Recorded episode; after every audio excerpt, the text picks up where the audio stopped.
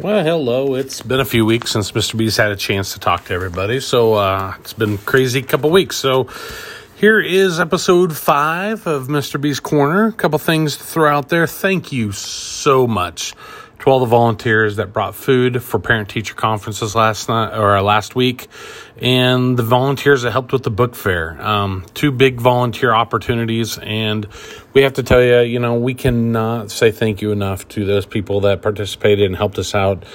Thank you so much. Uh, the food was amazing, and the book fair was a huge success. And so, a big thank you to everybody that came and supported that.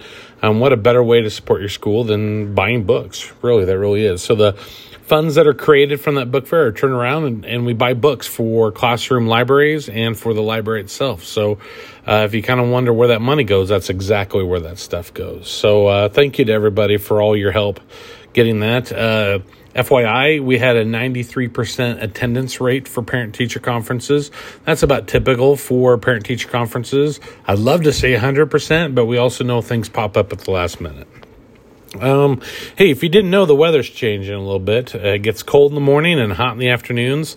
Kids start shedding their coats. Uh, recommendation that I have for you, parents put your name in the back uh, collar of your kids' jackets. Uh, it is amazing how we collect so many coats and we hold them up and nobody seems to claim them. Uh, it's like they grow legs and they walk to school, is what it seems like. So, um, as this happens, you know, kids leave coats, they leave sweaters, those kind of things. Put your initials of your kid in the back collar of that thing so it's easy for us to get it back to where it needs to be. Uh, oh, breakfast timing. Um, I've all I've been there. I've been a parent, but it's one thing to come late to to breakfast every now and then. It's another thing to be late to breakfast every single day. So I'm trying to find a way to I don't want to punish students for coming to breakfast late because I know a lot of our kids don't get breakfast at home and they rely on it here at the school, which is perfectly fine. We offer that. But we're also having an issue where kids are showing up late and then they're taking their sweet time eating breakfast and they're not in the classroom first thing in the morning. And so one of the things that we do at our school first thing from 8:10 to 8:40 is we have what's called WIN, which is what I need.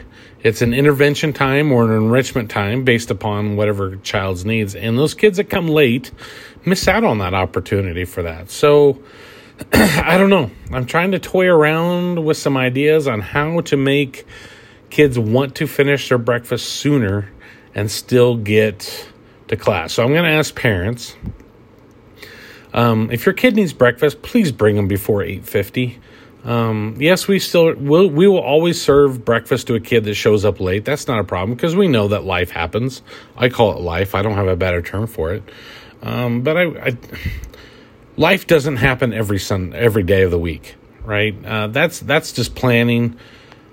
So for those families that show up at eight fifty five or seven eight fifty five seven fifty five in the morning every day, and then their kid still needs to eat breakfast yet, that, I'm going to ask for your help to get them here a little sooner. Um, again, I don't. It's not a punishment thing. I'm just asking for some help so we can get kids back uh, into the classroom. Okay. Um. Sorry about that. Quick reminder that this coming Friday, we don't have school this Friday. Uh, the junior high and the high school does have class until 2, but uh, the elementary schools do not have class. That is a work day for us to get grades and everything tied up. Um, this week is the first week that we are implementing something new. So, one of our school initiatives this year is to press upon students the importance of reading and becoming competent in reading. And so, one of those things, if you remember, it's probably been a good decade, uh, a, a, program called DEAR, where it says drop everything and read. So, this week we are implementing 10 minutes of DEAR two days a week. We're going to do it on Tuesdays and Thursdays from here on out. And we're going to take 10 minutes every morning after announcements. And everybody in our building reads for 10 minutes. Um, this morning I read The Principal's New Clothes, a pretty good book. It's about me the character in it even had Mr. B as the main character, which is kind of a neat little book.